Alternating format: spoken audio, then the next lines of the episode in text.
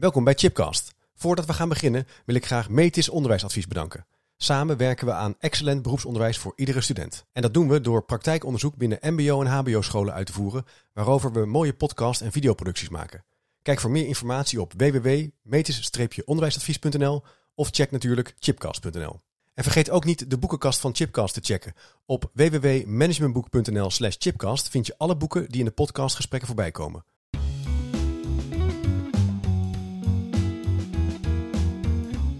Welkom bij Chipcast, waar ik op zoek ga naar nieuwe perspectieven en verrassende inzichten naar vraagstukken die mij bezighouden. En vandaag in de studio is de gast Kees Schaik. En we gaan het hebben over informeel leren. En we kijken dan verder naar de formele leeromgeving, zoals het klaslokaal of de opleiding met de wekelijkse colleges en het afsluitende examen. Want de vraag die we onszelf stellen, leren we eigenlijk niet de hele dag? Leren we niet op ons werk, onderweg, in de auto of het openbaar vervoer, tijdens een wandeling of terwijl je luistert naar deze podcast? En daarom is het denk ik relevant te verkennen hoe we onze werk- en le- leefomgeving zo kunnen inrichten als leeromgeving. Kees, vind het ontzettend leuk dat je er bent. Ja, Welkom. Dankjewel. Ik vind Ja. het ook leuk om eh, hier te zijn en Ja. jou in levende lijven dan eh, te aanschouwen. Nou, dat is wel grappig dat je dat zegt, want wij, wij kennen elkaar eigenlijk via Clubhouse. Ja, Dus we hebben eh, de afgelopen periode een aantal keer geëxperimenteerd met de app. Voor degene die dat niet kent, Clubhouse is een app waarin je met elkaar gesprekken kunt voeren in ruimtes.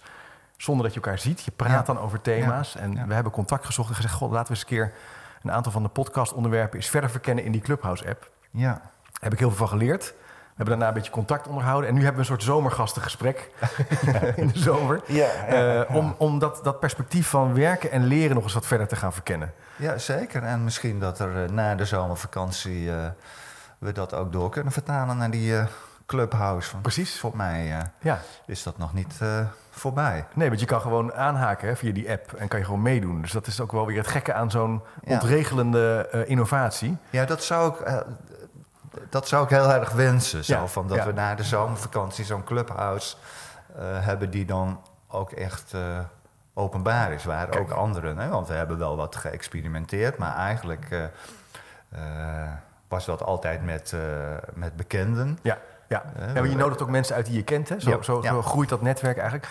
En eh, nou ja, wie weet. Maar, en Kees, even ehm, terug naar jouw achtergrond en ervaring. Want je hebt een bijzondere loopbaan. Eh, en je bent ondernemer, maar ook docent. Je bent verpleegkundige geweest. Kan je iets zeggen over zo, hoe jij kijkt naar werken en leren en wat je zo al doet? Ja, ja, werken en leren is eigenlijk wel een beetje de rode draad eh, van mijn hele carrière.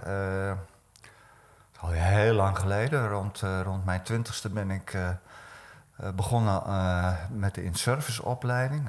Dat heette toen Z-verpleegkundige. Oh ja. En ik ben eh, begonnen op Dennedal. En Dennedal een roemruchte uh, Dennedal-conflicten ken je misschien. Ik heb er wat over. Kan je er- vertel er eens wat meer Ja, over? dat was- is roemruchtig? Ja? Ja, dat was in de tijd van, van kabinet en uil zelfs.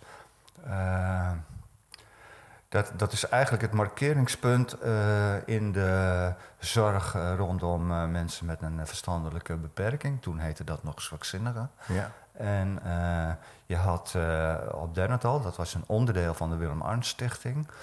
En daar was Karel Muller aangenomen. Karel Muller was een socioloog. Dat was al heel erg baanbrekend, zeg maar. Want eigenlijk eh, eh, werden altijd eh, artsen directeur. En, eh, nou, Oh ja. Nou, geen socioloog. Dat geen socioloog. Nee, dat hoort niet. Nee, nee, nou dat hebben ze geweten. Want eh, Karel Muller die had er een... eh, een eh, die heeft de verdunningsvisie heeft hij ontwikkeld. En dat was eigenlijk dat hij vond dat eh, eh, de mensen eh, voor wie wij werkten daar, de, de, de, de verstandelijk beperkten, zeg maar, Ja. eh, dat die zo ontwapenend en eh, boeiend waren. En waar hij vond dat wij daar zoveel van konden leren, van een hele onbevangenheid. Dat hij eigenlijk vond dat, dat de maatschappij dat ook eh, ten harte moest nemen wat we daarvan konden leren. Dus hij wilde als het ware de maatschappij in de instelling halen.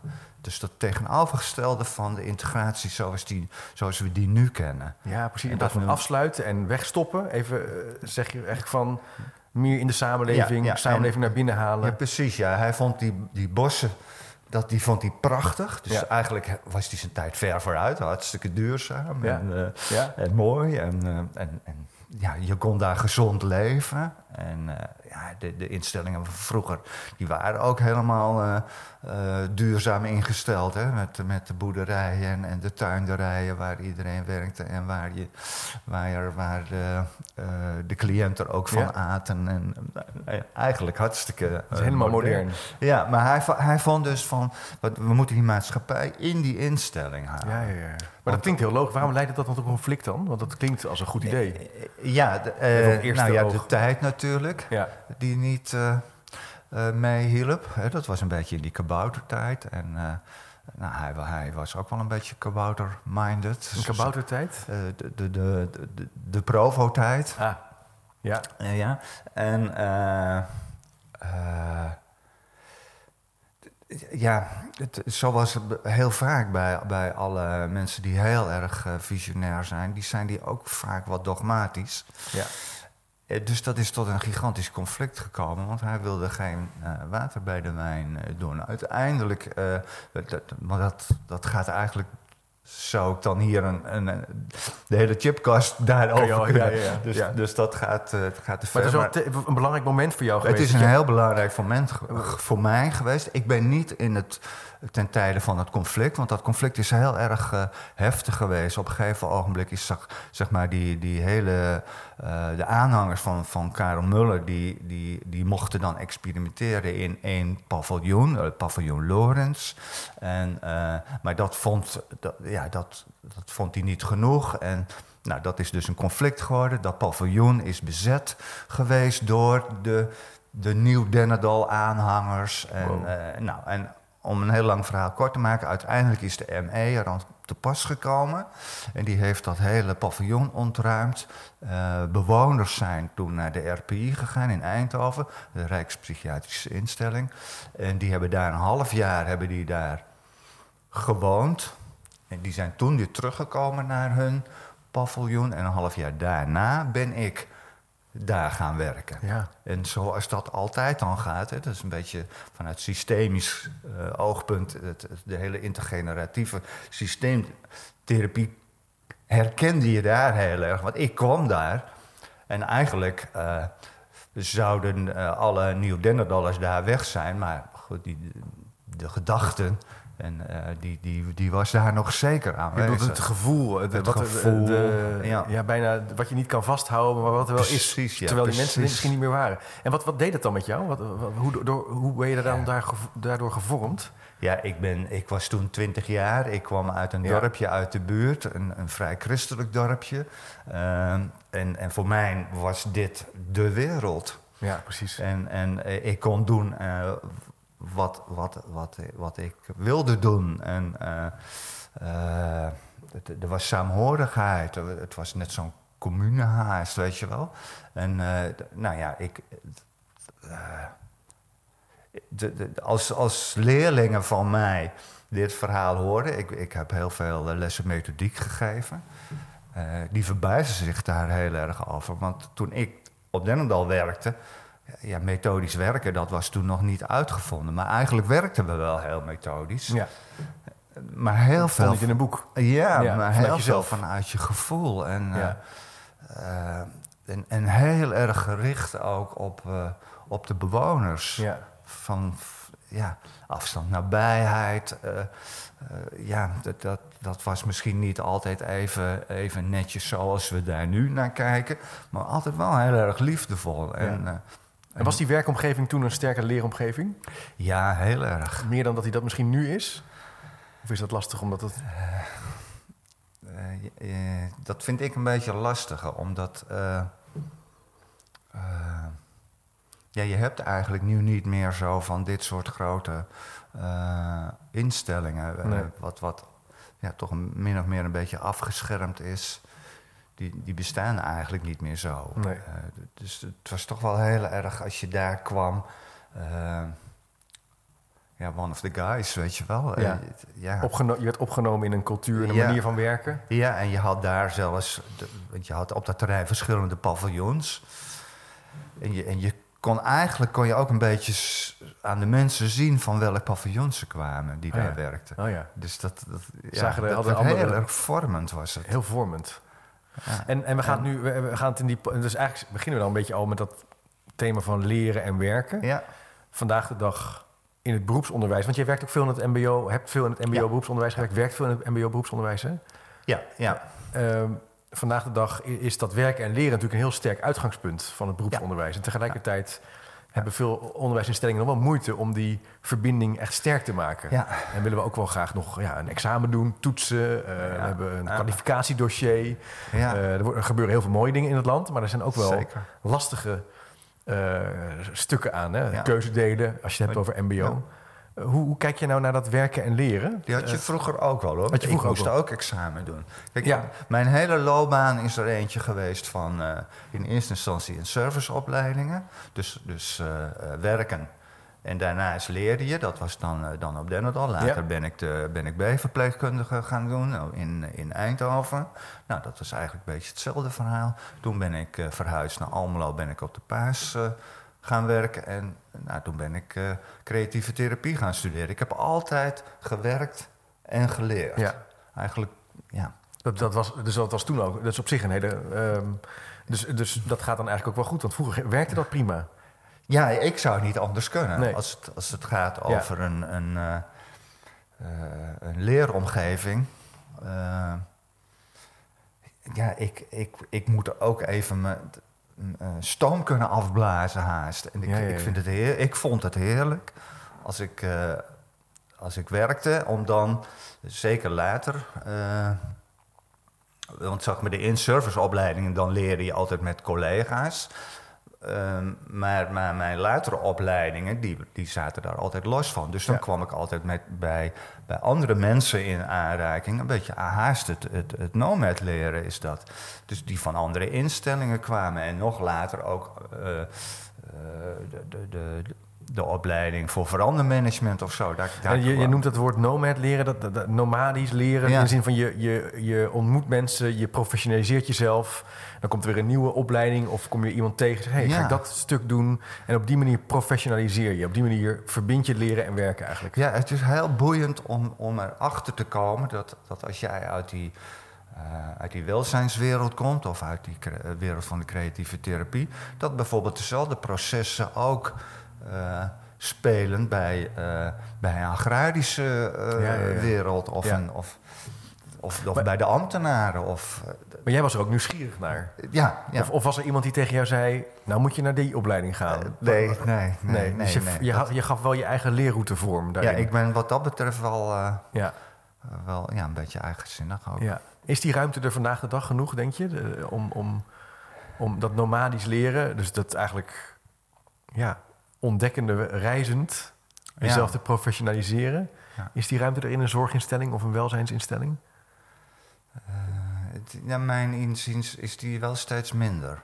Je moet hem wel bevechten. Bevechten, ja. Ja, maar dat heb ik ook altijd gedaan. ja. Toen ik verpleegkundige was en, en eh, op, de, op de paas, toen kwam er een, eh, een vacature bij de creatieve therapie. En ik had zoiets van, want ik ben zelf ben ik, ben, ben ik altijd bezig en, en ben ik, ja, vind ik het leuk om dingen te maken. En, Ja.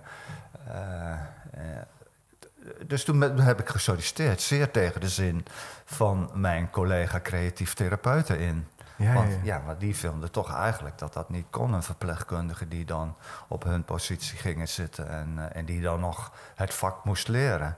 Dus die wilden eigenlijk, omdat zij zich ook heel erg wilden profileren en, en ook hun beroep eh, ja, een plek wilden geven in die medische organisatie. Ja. die zaten niet te wachten dat er dan ook nog iemand met een verpleegkundige achtergrond bij hun kwam. Maar Ik ja, herken dat wel heel erg, dat dat bevecht is van een mooi perspectief als je iets wil. Ik moet denken aan toen ik op een gegeven moment... Op, ik heb op- ben begonnen op een hogeschool. En in het derde jaar... En ik ben, eh Kasbani-medewerker geweest. Altijd in de vakantie. Op, toen ik 17 was, mocht je dan eh, geld tellen. En dat was mijn bijbaantje. Ja. En op een gegeven moment in het derde jaar eh, ben ik stage gaan lopen. eh, een half jaar op de hogeschool. Ik deed toen bedrijfseconomie. Of de management economie en recht. eh, opleiding was dat dan. En, dan en in het vierde jaar had ik ideeën voor een vervolgstage. En ehm, daar ging ik toen met de hogeschool over praten, maar dat kon eigenlijk niet. Dus dat was gewoon te, een beetje een te raar idee. En ook de, de bank zelf, was de ABN AMRO Bank, was een hele prettige werkwerkgever. En zo, maar ja, het was allemaal wel natuurlijk vrij recht toe, recht aan. Een half jaar stage, kop en een staart en dan uh, een, uh, een stageverslag en klaar. Ja. Op het moment dat het eigenlijk anders wordt, of dat het een beetje op de grens komt van... Nou ja, uh, misschien wat langer stage lopen. Of je vakken die je in het eerste jaar volgt, dan misschien even in het derde jaar volgen, weet je wel. Voor, ja, dat was dan, dan kan dat systeem dat eigenlijk niet aan. Dus, hm. En dan moet je toch een beetje voor. Dus je moet ja. een beetje bettelen uh, ja. om dat leren in dat werkvorm te geven, lijkt wel. Dat, dat herken ik wel. Dat is wel een beetje de rode draad van mij. Ja, van jouw, lo jouw loopbaan ook. Vechten. En, ja, maar je zou natuurlijk willen, als we het hebben over werken en leren...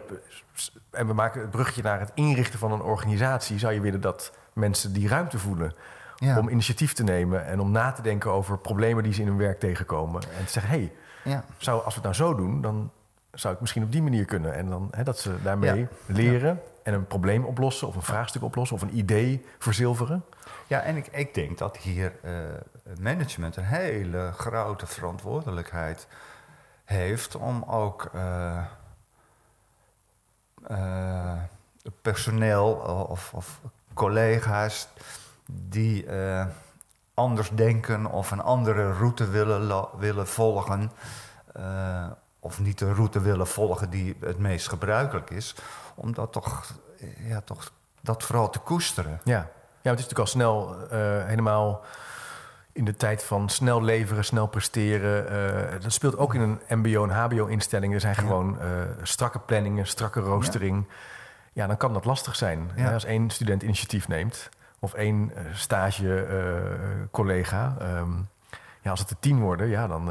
dus je moet als leider of als manager daar natuurlijk ook dan een beetje die procedures en afspraken proberen te, te, te, te, te ja, om te buigen ruimte te maken? Ja, dit, het heeft veel met samenwerken te maken. Dat, dat zo'n manager heeft toch een ander belang. Ja. En, en uh, ja, dat, dat vind ik wel jammer. Ik, ik zou er erg voor pleiten dat ze, dat, dat ze ook juist die, die, die polariteiten en dat schuren ja, wat dat, dat teweeg brengen, ja. dat ze dat koesteren. Ja, ik moet denken, ik heb ooit uh, een keer met Simon van der Veer, die is ook wel eens in een podcast geweest, een onderzoek gedaan naar een eh, bedrijfsrestaurant bij ProRail, bij de Inktpot in Utrecht. Misschien ken je dat gebouw. Dat is een heel mooi gebouw bij ja. Hoog Katerijnen, wat letterlijk lijkt op ja. een Inktpot. En ja. aan de bovenkant staat er, is er een UFO ingevlogen, een soort kunstwerk. En uh, Simon werkte daar toen, die werkte toen nog bij Deloitte. Dat was zijn eerste baan. Ik werkte bij Kessel Smit, ik was met mijn onderzoek bezig. En hij kwam op een gegeven moment naar me toe en hij zei, in die kelder zit een restaurant. Dat wil je niet weten, daar kan je zo lekker een broodje eten. En het is zo'n leuke plek. Je moet eens komen kijken. Ik heb die bedrijfsleider gesproken en ze doen daar iets. Want dat is bijzonder. Dus ik daar naartoe en uh, wij samen daar lunchen. En inderdaad, was een soort hele mooie plek.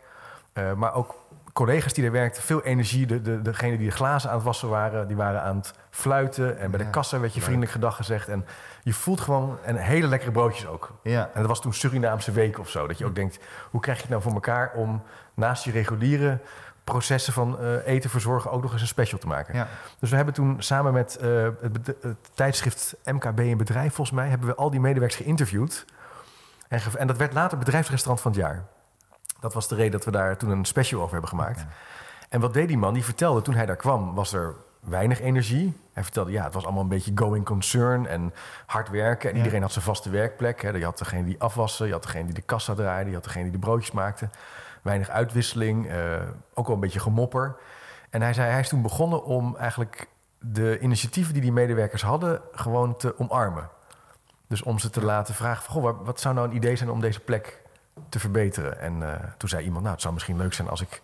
Ik zit nu al een half jaar af te wassen. Ja. Ik zou eigenlijk wel leuk vinden om een keer te leren kassa te draaien. En dan had hij een A4'tje, liet hij zien, met vier agendapunten daarop. Hij zei, nou, als je dat nou eens uitwerkt met mij samen, hoe dat kan, dan gaan we dat wel doen. Nou, en zo gezegd, zo gedaan. Dat begon dus een, na, na een jaar begon dat dus te lopen. En toen kwam er een andere medewerker die zei... ja, ik denk eigenlijk dat we uh, een keer moeten kijken bij de Bijenkorf. Want ik heb daar eens een keer gegeten en daar hebben ze allemaal specials. Leuk. En weet je wel, dus, ja. dus ging ze bij de Bijenkorf kijken na, ja. hè, in een uurtje. En, um, en op een gegeven moment gingen ze dus initiatief, en in, initiatief op initiatief. En op een gegeven moment begon het dus te lopen... En dat werd dus in twee, drie jaar een enorm bijzonder bedrijfsrestaurant. En, en, dat en, gaat eigenlijk over die manager. Ja. Uh, maar schreef hij dat nou voor als manager? Of liet hij het spontaan gebeuren? En hij, hij, hij keek... Dus, dus een hele interessante... Hij schreef het niet voor, hij, hij was gewoon aan het luisteren. Hij was aan het rondlopen. En hij stelde wel vragen. En hij liet het ontstaan. Hij, liet het, het was er, hij zei eigenlijk, het is er eigenlijk altijd wel. Ja. Dus er is, al- je hebt altijd wel een idee Ja. eh, en een droom. Of een, en soms is het heel klein Ja. en soms is het heel groot. En hij, hij nam zelf weinig initiatief. Hij liet eigenlijk alles ontstaan van... Ja. Hij, Want- ja, dus want- nou ja, goed. Ja. Boom die noemt dat voedend leiderschap. Hè? Voedend leiderschap. Voedend leiders, dat vind ik, dat vind ik zo'n mooie term. Maar dat, dat is mooi. Ja. dat zie ik daar ook een beetje dan. Want dat is, dat is eigenlijk het tegenovergestelde van, eh, van die zelfsturende teams of zo, weet je wel? Nou, dat denk ik ook. Eh, eh, want- Zeker, want dat zelfsturende team... kan een beetje het, de, het gevolg zijn dat je zegt... nou, ik het laat allemaal over aan, aan dat team. Maar dat, dat vind ik de paradox ten voeten uit. Ja. Een, een zelfsturend team is, is, is, dat is gewoon een opdracht. Ja, Dus een Daar zit niets zelfsturend zit daar Nee. eigenlijk aan. Nee. Dus, dus Nee, en, en, en, en wat je ook zou zien bij het voorbeeld van dat bedrijfsrestaurant. ehm, dat team was best wel zelfsturend als je het hebt over puur over toen het nog niet zo goed ging met Ja. nou ja, de doorloop, broodjes maken. Maar het was geen bijzonder team. Nee. Het was geen bijzonder resultaat. Het begon pas te lopen toen ze eigenlijk gingen professionaliseren. ja. En, en het heeft ook nog een, in de HR-cyclus een interessant eh, thema. Want als jij als afwasser ook leert kassa draaien... nou, dan kan je misschien doorgroeien naar hoofdkassa. Of Ja. je kan zeggen, hé, ik ga eens een keer bij de Albert Heijn solliciteren. En ik word misschien wel eh, kassamedewerker... Ja. of ik ga aansturing, eh, leiding geven over... Nou, en dat is Terwijl dat natuurlijk waarschijnlijk niet het doel was van die totaal niet. Dus dat is het punt van informeel leren. Het is niet dat je van tevoren denkt, ik wil hoofdkassa worden... Ja. Maar meer dat je denkt, ik zou wel iets willen hier. Het, En ik vind het ook een beetje een pleidooi om af te stappen van al dat smart gedoe. smart gedoe. Dus het meet. eh, ja. Ja. Ja, ja, Ja. Maar dat is in een vorm. Want als je het verschil hebt tussen informeel leren en formeel leren. In een formele leeromgeving heb je natuurlijk leerdoelen, Ja. een curriculum, eh, Ja. eh, opbouw Ja, en toetsing, ja, formatief, summatief. ja. Informeel is eigenlijk de wereld zoals we die vandaag nu, eh, eh, los van dat je in school bent, maar dat je met elkaar praat. Er zijn natuurlijk geen leerdoelen voor te maken. Of, of denk je van wel? Eh, nee, louter informeel leren niet, nee. Nee. Maar dat, is natuurlijk ook een hele, een hele moeilijke. Je kunt niet als, als school zeggen van nou kom maar bij ons, want bij ons kun je het beste informeel leren. Dus dat, Ja. dat, is- dat is Dat gaat niet, nee. nee, dus dat, dat Nee. snap ik ook wel. Ja. Je zou wel kunnen zeggen, wij hebben een leeromgeving of een werkomgeving waar veel dingen gebeuren. ja, We, we hebben een nauwe relatie met zorginstellingen. We gaan veel op pad. ja. Eh, we nodigen managers uit. Bijvoorbeeld. Eh, we hebben ronde tafelgesprekken. Ja. Eh, dan kan je zeggen, oh, dat is, Ja, da- ja. dan is de kans groot dat je informeel gaat leren. ja, dat denk ik wel. Als maar je die- kan niet als- zeggen wat je moet leren informeel, nee. Nee, maar als die creativiteit er, er, er gonst, zeg maar. Ja, Ja. dan ontstaan dingen. Ja. En dan, dan ben ik ervan overtuigd dat, eh, dat vanuit het informeel leren er ook eh, allerlei formele eh, resultaten ontstaan. Ja, ja. Dus, dus, dan, dus wat jij vertelde over jouw loopbaan, je, je werkt, je maakt dingen mee en denkt toch aan, hé, hey, systeemtherapie is ook interessant. Ja. Speltherapie is ook interessant. ja. En, Ja. en, en dus het informele is de werkomgeving en die nodigt uit. Ja, Ik, kan, ik kan wel een voorbeeld noemen. ik ben projectleider geweest bij, het, eh, eh, bij het RFC. Eh, dat is nu, even kijken, dat is, dat is wel zo'n 10, 12 jaar terug. Dat was zeg maar toen we van het eindtermonderwijs naar het competentiegerichte onderwijs Ja. Gingen. En, eh, en gingen toevallig gingen wij ook van een oud gebouw naar een, naar een zo'n mooi nieuwe onderwijskolos. Dus wij hadden zoiets van, nou, als we dan toch mo- om moeten, dan doen we alles in één keer en dan gaan we de chaos wel in. Nou, eh, een van de, van de, van de, van de punten van, van ons onderwijsprogramma was het projectbureau. Het projectbureau, daar konden mensen van buiten, werkveld, maar ook ouders, eh, alle belanghebbenden, konden daar opdrachten in eh, dienen. Ja, En de studenten, die gingen dan zo'n opdracht uitvoeren. ja, Nou, wat gebruikelijk was, eh, dat als jij studenten wilde plaatsen in het werkveld, voor, de, voor hun stage, dan kreeg je altijd horen, ja, maar wij willen hier wel eh, eh, studenten van het vierde jaar hebben, want eh, wij hebben een hele moeilijke groep. ja.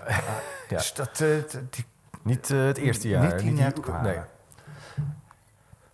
Nu was een van de opdrachten die in dat werkproject waren ge, werd ingeleverd, was vanuit een groep autisten die wilden leren koken.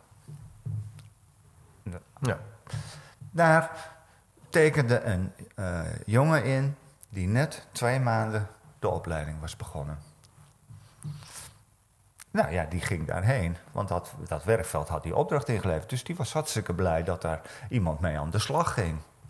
En wat je zag was dat er vanuit dat die, haast die informele eh, eh, ingang, zeg maar, dat die, die jongen die ging daar ontzettend eh, aan het zoeken van hoe hij nou een, een mooi recept kon vinden. Ja, en eh, dat kon vertalen naar deze groep cliënten, hoe die daarmee kon gaan oefenen.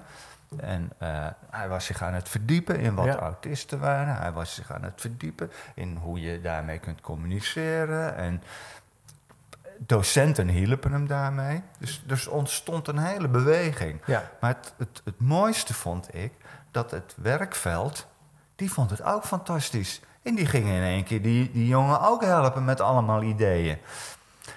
Terwijl dat in de BPV gebeurde dat niet. Want Nee. dan moest het allemaal formeel. Ja. En dan moesten er de opdrachten gedaan worden. En Document dit, document dat. Precies, en de, ja. eh, eh, niet in het tweede jaar, wel in het derde jaar. Dus eigenlijk schets je natuurlijk hiermee precies de, de dynamiek... hoe leren werkt vanuit nieuwsgierigheid.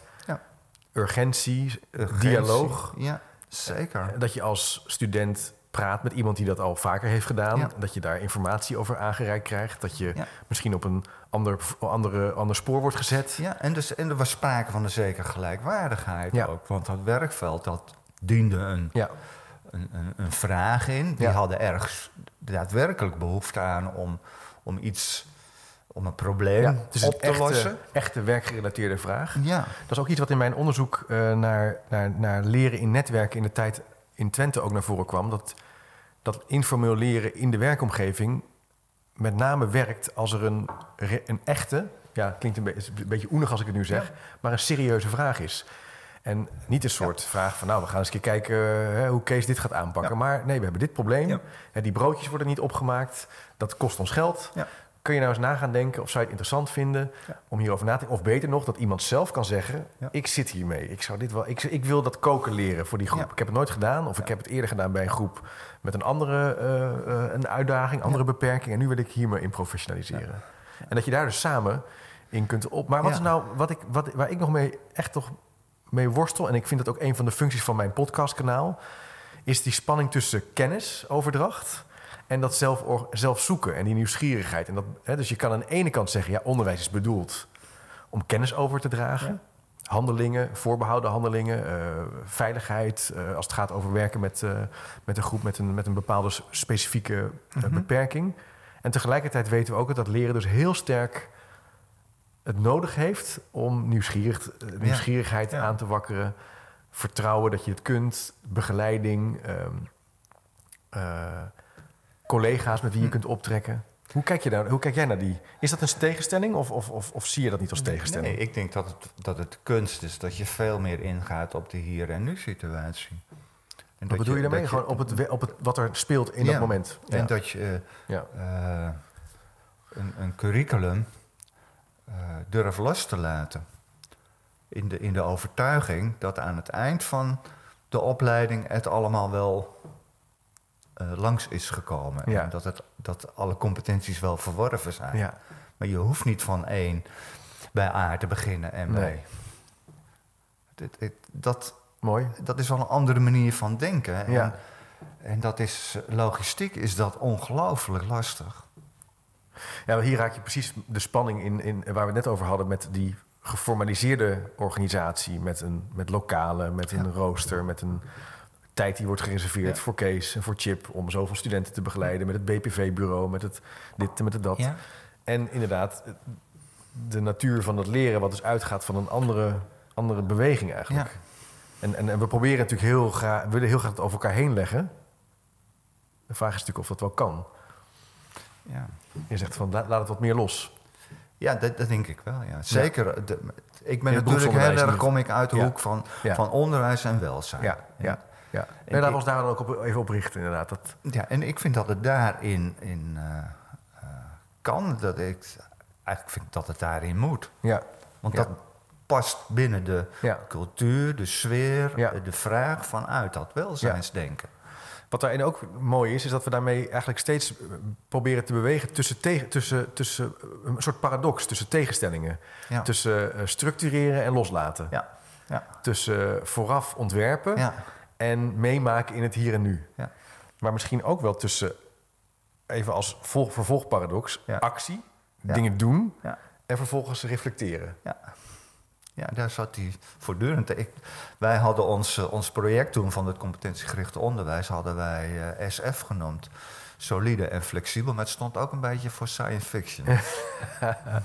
Mooi. maar daar ging het wel heel Ja. erg om. Ja. Van de, aan de ene kant zorgen dat je, dat je een solide opleiding in elkaar zet. Maar aan de andere kant hartstikke flexibel blijft. Ja, Dat ja, is precies. de uitdaging. Maar dat, dat is niet makkelijk. Nee, nee, nee. En dat is ook niet voor iedereen weggelegd. Zo eerlijk ben ik ook. Want er zijn ook studenten die dat verschrikkelijk vinden. Die dat niet aankunnen. nee. Dus die willen liever toch dat, dat, dat iets meer gestructureerd eh, leren. Ja, en ik denk ook dat je dan eerlijk ook moet zijn. En dan, ja, zoek dan eh, naar verschillende varianten. Ja, ze moeten verschillende. dus- dan zeg jij. eh, die werkomgeving is een startpunt om te leren. Ja. Daar, dat, is een, dat zouden we als een informele leeromgeving kunnen Ja. schetsen. Daaruit voortkomend kunnen formele leervragen ontstaan.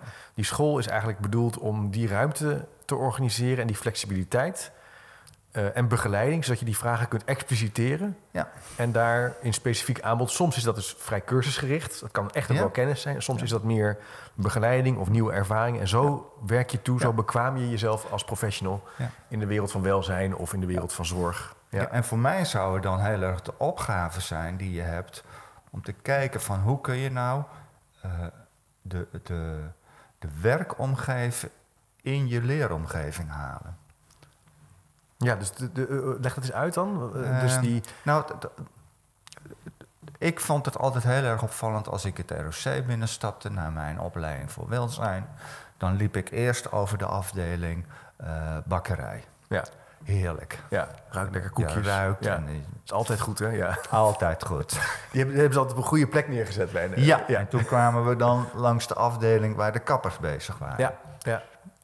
Reuk je, Ja. zag je, Ja. eh, de, pruiken, Moet ook even mijn haar weet doen. ik Ja. veel wat. Ja. Ja. En dan kwam je bij ons. Kaal. ja, Niks. niks. Welzijn is een beetje... Hoe komt het dan? Ja, dat, Niet dat- stoer, niet cool. Dat denk ik, ja. Dus, dus toen ik daar eh, projectleider was, ben ik, ben ik als allereerste ben ik, eh, heb ik mij ingespannen om te kijken of wij eh, cliënten vanuit het werkveld konden detacheren op de afdeling, Op jullie school. op onze school. Ja, kijk, dat is... Ja, ja. Dus in de bibliotheek eh, kreeg ik het voor elkaar. Daar, daar twee mensen van eh, een, eh, een instelling van mensen met NAH. Eh, moet je even uitleggen? niet aangeboren hersenbeschadiging. Sorry, ja. ja. Dus nou, twee mensen in een rolstoel die niet konden praten, werkten in de bibliotheek. Ja, ja, ja. Geweldig. Jij zegt, haal die werkomgeving dus in die leeromgeving. Ja. Dat, dat zet mij wel te denken. Want, eh, dus, er zijn... Ik kom op best veel ROC's. Er zijn ROC's waar dat best wel goed geregeld is inderdaad. Maar ook wel schoon dat je denkt, ja... Het ziet er toch wel een beetje uit als een kantoor. Ja. En dan hangen er wel posters. Maar eigenlijk zeg jij, er moeten de dingen gebeuren. Dat, het, moet eigenlijk, het moet het werk, het, primaire leven. proces ademen. Ja, het- ja, precies. Ja. Ja, precies. Het, moet leven. Ja. En wat deed dat dan? Dus die, die, die twee eh, mensen, die eh, cliënten, mensen, die kwamen dan in die school en die gingen daar lekker werken en dingen doen. Dat ontregelt misschien ook een beetje de boel? Of, of gaf het juist een soort. Ja, je zag dat sommige leerlingen het heel erg moeilijk vonden om Ja. eh, iets te vragen. Van ja, want hoe vraag je naar een bepaald boek of een, Ja. een, een ander documentatiemateriaal aan iemand die niet kan praten? Ja, ja. Ja je, zou, je zou dan kunnen zeggen, ja, dat is onhandig. Ja, dat is onhandig. Terwijl jij Ja. zegt, nee, wacht even, we, we zijn hier mensen aan het opleiden. Ja, om met deze mensen te werken. Maar het was juist die onhandigheid die het ook, ook heel charmant maakte. en die het ook maakte dat je, dat je tot, een, eh, tot een ontmoeting kwam. Maar volgens mij gaat het daar namelijk om. Als je in, in welzijn werkt, dan gaat het heel erg om dat je als werker ook eh, de ontmoeting creëert met je cliënt. Ook Ja. als je straks in zo'n instelling Ja. werkt, ben jij ook Ja. verantwoordelijk voor je cliënten. Dat zij ook eh, de maatschappij in kunnen. Want we leven in een, in een maatschappij van, van inclusie en van participatie. Maar heel, veel cliënten kunnen, Nee. kunnen dat niet alleen. Jij bent de brug. Jij bent degene die, die kan duiden of kan verrassen of kan. Noem maar op. ja, je bent ook je instrument, hè? Dus de- de- je bent het instrument en de, en de verbinding. En de, beweging in het beroepsonderwijs is natuurlijk naar bedrijven toe gaan. Ja. Dus naar buiten toe. En er gebeuren he- hele mooie dingen. Was laatst in Rotterdam. Het, het zorgpact en eh, eh, Ja. Rotterdamse Ja. zorg, weet je wel. Super mooi. Heel veel grote, grote groep studenten worden daar opgeleid om eh, niveau 4, niveau 3 zorg en welzijn. Maar eigenlijk zeg jij, nou, je zou ook eens die school kunnen ombouwen tot een werkomgeving. Ja. Het heeft me ook wel eens verrast waarom, waarom, je, ehm, waarom wordt, de, wordt de kantine niet gerund door studenten ja. die daar hun Ja. stage lopen. Ja, Gebeurt wel op sommige- plekken, zeggen, maar ook niet overal. Ja. Want dat willen we dan natuurlijk ook efficiënt en... Maar eh, ik zou dan verder willen gaan, weer vanuit die welzijn. ja, Neem een aantal mensen uit de, de, Ja. de wereld van welzijn. ja, trek ze. En dus hiermee kom je ook denk ik op een andere paradox. Dat is de paradox van idealisme. Nou ja, het ideaal, Ja. hè, dus de, de, wat je wenst, en de realiteit. Ja. Eh, het is wel belangrijk om zo denk ik om zo'n visie wel te hebben als school of als eh, groep experts. Een soort opvatting over wat vinden we nou een krachtige leer- en werkomgeving. Maar je hebt ook mensen die Ja. zeggen, ja, dat is allemaal leuk, Kees, die eh, Ja. idealisme. Maar we hebben, we hebben allemaal we hebben leraren tekort. Ja. En we hebben geen stageplekken. Ja, ja. Hou even op. ja, ja, en dan, dan komen we ook bij jouw eh, verslavingstheorie uit. Ja, ja. Van, moeten we niet eh, eh, Afkicken. ja, veel, veel korter bezig zijn met visies? Ja, Maar misschien is dat ook wel Ja. zo. Misschien is het gewoon al heel simpel. Van een ROC is een regionaal opleidingscentrum en je bent er voor de regio. En in die regio wonen ook ja. een aantal mensen die ondersteuning nodig hebben. En Ja, haal die dan haal die naar, binnen. school ook. Ja, ja. Mooi. lijkt ja, precies. mij. Dus je moet daar ook. Je hoeft daar niet e- ellenlange visietrajecten voor te formuleren of, of, of constant over vergaderen. Ik heb wel eens het idee dat dat een man- manoeuvre, dat dat manoeuvres zijn om het niet te doen. Onbewust. Dus om eigenlijk liever te blijven praten over dingen. Ja, ja. ehm, dan eigenlijk te experimenteren. Of eh, dan, die, dan die cliënten uit te nodigen. Of om dat project op te starten. ja maar de, eh, Gustav Bos die is, die, eh, heeft, die is gepromoveerd op een onderzoek naar sociale inclusie. Ja, In hoeverre helpen begeleiders nu mee aan die sociale inclusie? En blijkt dus dat die begeleiders dat helemaal niet doen. Want dat ze ook een, een, een angst hebben dat hun cliënten verzuipen in die maatschappij. Ja, of ja, dat ze juist het tegenovergestelde naar die maatschappij doen en eh, hun cliënten heel erg gaan ophemelen. En, en dus ook niet eh, eerlijk zijn, zeg maar, naar die maatschappij toe van... eh, nou, deze cliënt die, eh, die kon nog wel eens rare dingen doen. fascinerend. Dus de- eh, hoe zou dat komen? De- waarom zouden ze dat doen? Want je, wil, je, je wordt o- opgeleid. Ja, ik denk wel vanuit eh, de, de, de beste bedoelingen... dat Ja, je ja, ja. je cliënten wilt beschermen. Beschermen. Dat, ja, dat blijft denk ik toch een beetje eh, in onze genen zitten. Dat is een interessant thema. Dat we dus eigenlijk onbewust studenten of cliënten willen beschermen tegen de boze buitenwereld. En daarmee interventies bedenken die Ja. niet gaan over het echte leven. Ja. En waardoor je dus later, als je eenmaal gaat werken, ontdekt... oh, wacht even, is dit, is dit hoe het echt gaat Ja. hier bij deze zorginstelling? Of als ik hier bij deze bakkerij werk? En, en we eigenlijk dus dat moeten proberen te doorbreken. Door die echt, vind, en dat, vind en ik dat is wel, inclusie. Ja. Vind, vind ik wel, ja. Maar heel veel, veel instellingen uit de psychiatrie, uit het eh verstandige gehandicaptenzorg... die hebben wel in hun, hun missie een term als ontmoeten staan. Maar dat is de- volgens mij is dat het moeilijkste thema. dat, dat, dat ondersteunen in het ontmoeten. En wat je ziet is dat heel veel instellingen zich veel meer focussen dan op het, op het ondersteunen, op het begeleiden. En dat Ontzorgen. het ontzorgen, ook, dat is ook zo'n vreselijke term. Maar dit speelt bij leren natuurlijk ook een belangrijke rol. Ik, dat zie ik, ik zie het zelf als vader bij mijn kinderen. Hoe snel je geneigd bent over te nemen. Ja. Dat is eh, het beschermen. Ja. Uh, goed bedoeld, dus allemaal maar niet efficiënt. Hè? Of niet, of efficiënt, nee, niet goed woord. Niet, eh, niet hulpzaam, niet behulpzaam. Ja. En dat herken ik ook wel bij, bij docenten. Eh, ja, daar zijn deze studenten nog niet aan toe. Het overnemen. Het overnemen, het toch gaan uitleggen. Ja. Of het lastig vinden. Dat, hè, dat heb ik ook wel meegemaakt. Dat, dat een student bij een eh, instelling eh, was die een, een specifieke eh, methodiek hadden. Die waren heel erg gericht op de, op de positieve psychologie. Ja. En die student die wilde daarmee aan de slag. Maar ja, dat paste niet in het curriculum of dat paste niet in de lesopbouw van die docent. Want de hele positieve psychologie, die, Dat kwam pas in collegejaar 4. Ja. ja. Ja, of, is, of de docent is er niet bekend mee. En als je dan elkaar blijft zien als ik ben de expert, de docent... en er komt even een of andere snotaap Ja. over positieve Ook. psychologie. Ook.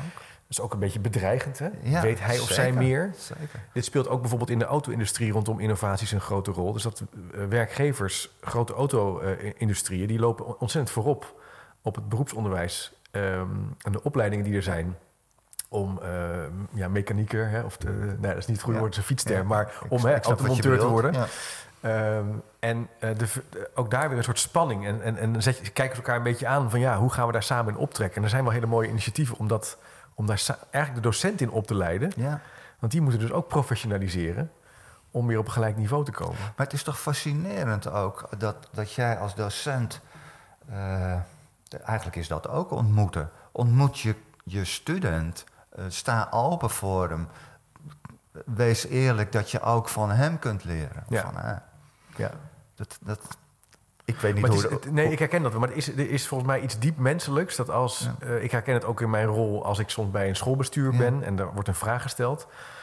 eh, dat je dan graag wil la- laten zien dat je het weet. Ja, ja. Het is niet zo fijn om te zeggen: Goh, ja, Kees, dat is een hele, ik, Ja. weet het eigenlijk niet. Of interessant wat daar Ja. gebeurt. Zullen we eens wat meer. Eens- grappig wat je dat, dat, dat je dit nu zegt. Want als ik zo terugkijk, dan heb ik mijn, mijn meest eh, dierbare momenten als, docenten, als docent. Waarin ik ook, ook eh, het meest excelleerde, omdat ik daar mijn kennis kon laten zien, waren de, de, de lessen. Eh, ja, ik had ze wel altijd voorbereid, maar die ik eigenlijk niet had voorbereid. Waarin ik, waarin eh, dingen gebeurden gewoon. Waarin Ja. eh, studenten kwamen met vragen en waarin we alle kanten op gingen. Maar waarin ik dan wel dingen kon duiden. En, Ja. Dat vraagt van een docent natuurlijk ook een bepaalde maat van vertrouwen in jezelf. Precies. Dat je dan dingen kan aanreiken. Maar, maar inderdaad, ik herken dat ook. Het is ook in je rol als adviseur naar een cliënt toe... dat proces van samen onderzoeken. Ja. Eh, Ik ben geen accountant die kan zeggen... nou, ik zie hier in de jaarrekening dat het zus of zo is. Als het gaat over het leren en ontwikkelen... is dat toch een proces van samen onderzoek. Ja. Samen op onderzoek gaan. En dat is eigenlijk in de meeste gezelrelatie... Ja? eh, met name in welzijn, maar ook in andere vakken is dat hetzelfde. Kijk, tuurlijk moet je soms zeggen, ja, we gaan nu, hè, er zijn zes stappen om een stuk hout eh, goed af te zagen. Dat, Ja. Anders liggen je vingers eraf. Ja. Maar als je niet nieuwsgierig naar bent, Ja, kan je je precies. afvragen of je het gaat onthouden. ja, mooi dat je deze metafoor nu, eh, nu gebruikt. Want ik heb, eh, eh, dat is nu twee jaar terug, ben ik interim geweest bij een instelling voor mensen ook weer met een verstandelijke beperking. En daar heb ik een, een project mogen begeleiden voor persoonlijk begeleiders. En aldoende kwamen wij er, er eigenlijk achter dat die persoonlijk begeleider, dat dat een ambacht is op zich. Ja. Dat is zo'n ambacht. En toen zijn we verder gaan zoeken. En toen kwamen we uit bij Sennet. De, de, de Ja. eh, socioloog die, die heel veel onderzoek heeft gedaan naar, naar ambacht. En we hebben eigenlijk dat eruit gepakt. Van wat is nou eigenlijk een ambacht? Ja, dat je routineus kunt werken zonder routinematig te zijn. En, en waarin je dus, dus eh, heel veel eh, op intuïtie, op, op Ja, werkt. En waarin je leert te reflecteren op wat je doet. Ja. Want, hè, want je moet, eh, zoals we de metafoor van, van de meubelmaker gebruiken, je moet wel ophouden, weten wanneer je moet ophouden met schuren. ja, Je moet ook wel precies weten welke houtsoort je gebruikt. ja. Dat is, dat is fantastisch. ja. En Sennett is heel erg ook de, de, degene die zegt van die ambacht... is bij uitstek ook iemand die samenwerkt. Prachtig. Ik zal even een link op de website plaatsen naar Senate. Laten Ja. we daar nog even wat meer, Ja, eh, ja. meer naar bestuderen. Maar het is, het is een mooi perspectief om te kijken naar, naar wat je doet. En inderdaad reflecteren en dingen doen. Ja. En dus nieuws- nieuwsgierig zijn naar, naar, naar je vak. Naar de, en, maar dus, en ontmoeten is daar dus als docent. Dus die ontmoeting goed kunnen zien. Goed kunnen benaderen. Eh, wat me daar ook te binnen inschiet, wat je ziet in welzijn en zorg. Toevallig hoorde ik dan nog laatst van een directeur die met pensioen ging van het Albeda College. Die zei ja, ik vind eigenlijk dat welzijn en zorg niet sterk, niet sterk als beroep is eh, georganiseerd. Ze scheppen niet zoveel op. Ze mogen wat meer laten zien Ja. eh, waar ze goed in zijn. Ja. En wat hun vakmanschap is. En jezelf organiseren, want dan maak je ook sterker in, in de wereld. Ja. dat, dat, daar moet ik ook nog aan denken. Van, we hebben de neiging om het een beetje klein te maken. Ook bij die school wat je vertelde. De kapper sta- staat mooi in het begin gepositioneerd in het gebouw. Dan hebben we de bakker. Ja. eh, misschien de financieel medewerker. Ondernemen is altijd eh, Ja. dienstverlening. Maar welzijn. Maar er is ook een, voortdurende beweging natuurlijk. Hè? Want wat je, wat je nu eigenlijk weer ziet, is, is dat eh, zorg weer steeds meer naar voren schuift, om het maar Ja. zo te zeggen. En Ja. steeds sterker wordt. En, en het welzijn weer eigenlijk steeds meer op de achtergrond, Die op de achtergrond komt. komt. Dat heeft natuurlijk deels ook te maken met de ouder wordende mens. Ja. Dat, dat, dat er toch weer wat meer aandacht voor de verpleegkundige moet zijn. Maar het heeft er ook mee te maken dat die verpleging van oudsher natuurlijk een veel steviger eh, en verankerder. Ja, eens. Nee, dat is zeker. Sterk georganiseerd, hè? Sterk ja, ja, ja, ja. Het, je ja, ik, als Ja, het gaat dan met name over welzijn, denk ik dan inderdaad. Zal ik het toch willen nuanceren? Ja. Bij welzijn. Ja, want ik ben dan auteur van, eh, van, eh, van de boek over eh, dagbesteding. En, maar ik ben ooit begonnen met het boek te schrijven voor activiteitenbegeleiding. En die waren aardig georganiseerd. Maar die zijn er niet meer. Nee. Dat was, ooit was dat een hbo-opleiding en een mbo-opleiding. Die zijn er gewoon niet meer. Die zijn er Maar toch is het wel nog nodig. helemaal wegbezuinigd. Ja, natuurlijk. Ja, dus dat, nou, goed, een oproep dus om, eh, om, Ja. om, om wel eh, je- vak te blijven Ja, organiseren. ik, En- ik heb in, in dat boek heb ik activiteitenbegeleiding of dagbesteding heb, heb ik gekoppeld aan de piramide van Maslow. Ja, ja. en, en nou ja, ik ben, ik ben zowel sociotherapeut, verpleegkundige als creatief therapeut. Maar het gaf mij heel veel handvaten, Ja. die, die, die activiteiten. Ja. ja, maar het helpt ook om, natuurlijk om, om, om te reflecteren op je werk, het op te schrijven, te, daarover in gesprek te gaan, iets te hebben wat je kan. Ja, maar Dat- het helpt ook om niet in gesprek te gaan. Want wat, Wat bedoel je dan? Nou, wat je ziet bijvoorbeeld bij de creatieve therapie, dat, dat was ook zo'n. zo- Ja, zo- hoe moet ik het noemen? Dat, dat was eigenlijk vloeken in de kerk. Als je, als je binnen de creatieve therapie eh, niet ging eh, evalueren of ging reflecteren. Oh ja, Maar dat op kan het niet. moment, oh man, dat heb ik zo vaak meegemaakt op de paas. Dan, dan zag je een, een, een, een, een cliënt van, een fantastisch bezig met, Ja, met, met zijn werkstuk. En je, en je zag ook dat er wat gebeurde. En dan moest er zo nodig aan het eind van de therapie moest er dan worden nabesproken. Nou, alle open deuren ja, werden wel gepasseerd. En alles was weg. ja. En dan is het ook de kunst, dat is ook dat ambacht. Dan is het ook de kunst om niet te reflecteren. En om het gewoon, gewoon te laten voor wat het is. Minder reflecteren. Kees, laten we daarmee het eind van de podcast eh, ja, ja. Want ik vind dat een heel mooi punt. Om dus ook te genieten van het moment en van de schoonheid van het maken en van het Ja. doen. En dan hoef je niet altijd meer daarna te kijken, wat deed het nou met jou en welk leerdoel Ja. had je nou? Eh, soms moeten we gewoon ons kunnen verliezen in het vak. En dat is ook een vorm van informeel leren. Ja, of vertrouwen. En vertrouwen dat je dan ook wel je professionaliseert. Ja. ja. Kees, superleuk om met je zo in Ja. gesprek te zijn over informeel leren. We hebben een aantal Ik van die... het Ja, nou, Ja. Ik, eh, eh, met veel genoegen. Zo, Ja. Die paradoxen Ja. eh, verkennen over Ja. formeel, informeel leren. ook over het belang van ontmoeten. Ja. En met elkaar samen optrekken.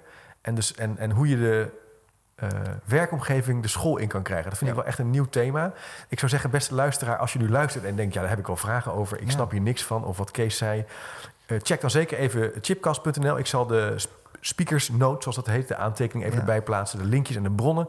En je kan natuurlijk altijd nog een vraag stellen via chipcast.nl slash vraag. Ook naar eh, Kees of naar mij. En dan kunnen we, komen we er nog eens een keer op terug. En misschien in een chip in een Chip Talk. Wij zijn natuurlijk ook met die Clubhouse-app, dat vergeet ik helemaal. Dat, zo hebben wij elkaar dus leren kennen. Ja. Dus we gaan in het najaar maar eens kijken of we door kunnen gaan met Ja. die Clubhouse-ontmoetingen. Dus als je het leuk vindt om daar eh, je voor aan te melden, kijk dan even ook op de website. En ga anders eh, bij Clubhouse naar Kees Schaik of Chip de Jong. Volgens mij kan je dan aanmelden. En je hoeft tegenwoordig, eh, kan het ook buiten Apple om. Oh ja, dus als je Heel Android-gebruiker makkelijk. bent, durf bijna niet te zeggen, dan komt het ook goed.